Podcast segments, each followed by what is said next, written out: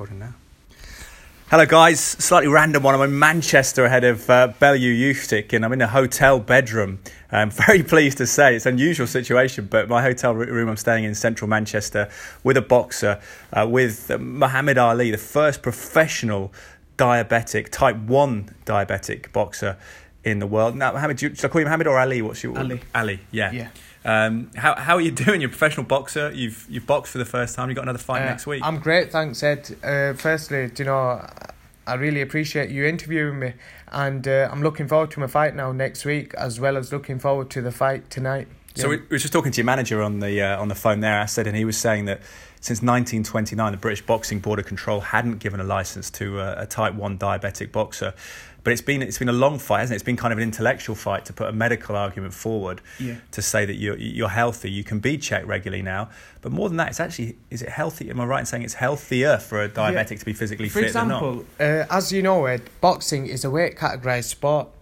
Diabetes works off nutrition as well. So if I'm eating healthy, I stay within my weight category well in boxing. Yeah. And if I'm eating healthy again, consuming good calories, my diabetes are controlled, you know, in a good manner. So I think diabetes and boxing work hand in hand. It's happened in other sports, hasn't it? There's been precedent before. I know Gary Mabbutt, the former Tottenham Hotspur defender, he he he was type one diabetic. Yeah, uh, he played for Bristol City before that. I believe, and is it Sir Steve Redgrave as well? oh yes, Steve Redgrave, athlete. Yeah. his doctor, Doctor Ian Gallen, who Assad was speaking about, came on board, you know, to show proof to the uh, boxing board that I'm fit. He's even, you know, proven that boxing will work a treat for me, do you know, health wise, and um, he's proven to the board as well. do You know, boxing shouldn't be a concern for a diabetic. So how long was the fight to, to get the license? How long did it take? Uh, originally in 2015, uh, just before Christmas, I think it was 8th of December or 12th of December, I was supposed to make my professional debut at Blackpool Winter Gardens, and the board rejected my Did license. you have to let them know then that you were diabetic? Was Yeah, it- I passed all my medicals, my brain scan, passed absolutely everything, but I, I wrote down that I'm diabetic, which I've got to do on the consent form, and the board had just turned the license down due to me being diabetic. No medical reason was given to me. Do you know, for example, if your blood sugars and your uh, blood is not controlled in a good manner, that's a reason we're rejecting your license. I was given no medical reason whatsoever. And three years then the fight to, to bef- the fight, the legal fight, the kind of uh, the argument with the British Boxing Board before you got your, your license. So what happened was in 2015 when I when my license was rejected, I carried on as an amateur boxer, and uh, in 2016 we I spoke to Assad. So you could amateur box. You were allowed yeah, to. bo- yeah, yeah, I've had uh, 35 amateur fights, yeah, Wow. and uh, 130 or 29. I had a good amateur, you know, Yeah. um, background, and um, the license. I went back into the amateurs, carried on, and in 2016, Assad and me started speaking. We said like, my I should be, you know, due to human rights and discrimination, I should be getting my license. I'm healthy, and uh, 2017 going on towards uh, Christmas again.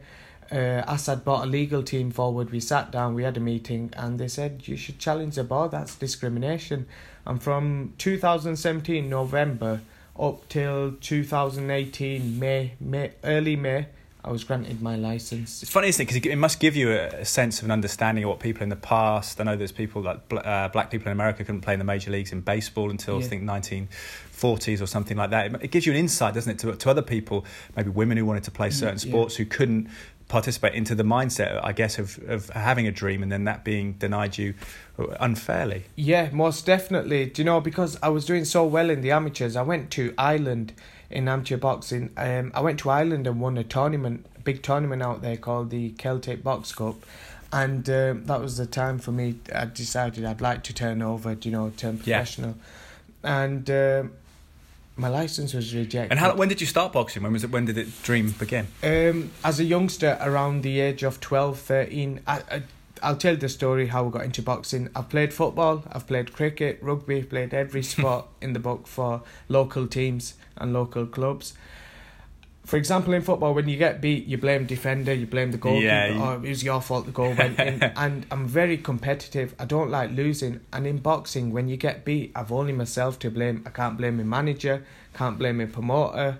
I've You like being accountable then? It's yeah, a good, good trait. I'm like? Tony yeah. Bellew. Yeah. I don't like losing, and uh, I thought boxing's a sport for me, and uh, I did well as an amateur, so thought this, I'm in the right field. So, what was the moment like when you got? Did you get a letter through? Was it an email? What was it to, to say you can have a, a license? I can't or can. No, when you got that notification, say you could. This All is right. it. This is the moment that Uh, you, you've got that you're able to fight. We went to the Joseph Parker and Anthony Joshua fight. We Oh, held yeah. a peaceful protest there, and uh, Robert Smith, the general secretary of the boxing board, came out and he addressed to me, "If you are fit and if you pass your medicals again, you will get your license." And that just you know touched my heart, and uh, I thought, yes, I'll get my license. Then a month later, we had another meeting up in Cardiff, and it was decided there that I will get my license, and then I passed my medicals. License came through. That just feel like what a weight lifting off your mind? Yeah, door opening. massively. It's just Do you know when you love something, you want to do it, and I'm very passionate about boxing. I'm a boxing historian. I've had three years out of the game, uh, two and a half years out of the game, but I've never stopped. Um, you know, boxing. I ended up going to the Wildcard Boxing Gym Willie? in America in Los Angeles. You know, because I love boxing. Freddie Roach, is it? Yeah, Yeah, Freddie Roach. I got to do pads with him. I've got a video at home.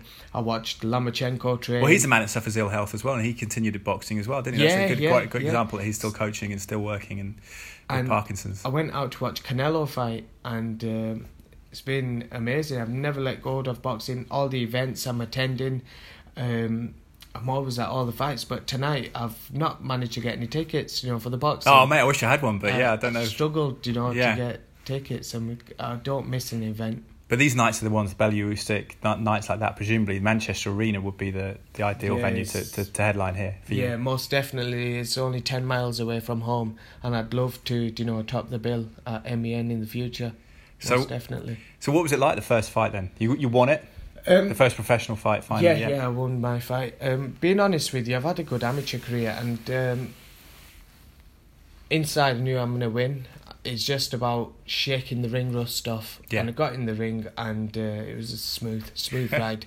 I just shook the ring rust off. Like I've made a few mistakes, you know, forcing my shots, but watching it back, you know, I made a few mistakes. But that's just shaking three years ring rust off. Are there any health considerations that you obviously have to have versus a regular person who's boxing with you with your weight, with your diet? Is it, but there's technology we are talking to manager that you that you maintain your, your blood glucose levels. You can you can monitor that at all times. So how diabetes works is, for example, if I'm eating a meal, I've got to look at how many units of insulin I've got to inject. Yeah. You know, before consuming the meal, and if I'm not knowledgeable or educated enough to know how many units I've got to take um, according to my meal, then my sugar levels will be going all over the place. Yeah. But because I'm educated myself about diabetes, I control my, you know, um, insulin intake properly. So you I've can predict you can problem. predict it and, and, and, Yeah, and, and get a real understanding of your I've levels. got I've got a sugar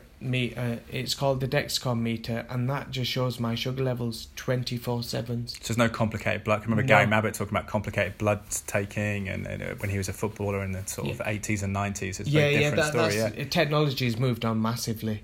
Do you know if Gary were playing football now, it'd be much easier for him. Do you know because I've got a meter, and it just shows my blood sugar levels. You know, whilst I'm boxing as well. It's, amazing, isn't it? Technology provides that. In, in mm. terms of making weight, because obviously I, I'm not sure it's 100% healthy anyway, Yeah. but some boxers really Kill boil down the, themselves. net, the weight before. Is, it, is, is that a consideration that obviously I don't, I'm not sure that's healthy for, for anyone to do, No, but for, for you presumably it's more about kind of a, a steady uh, steady maintenance of weight, is it? I'm professional in anything I do. For example, when I was going to meet you today, I was told around two thirty, so I left home an hour early. Yeah. Do you know when I'm making weight as I, I boxing, it's a lifestyle, and I stay on top of my diet throughout the whole year. You know, 365 days a year. And now I've got my professional license. I've got to live up to the name. I suppose it- being professional. I suppose that's interesting that you've had that discipline throughout.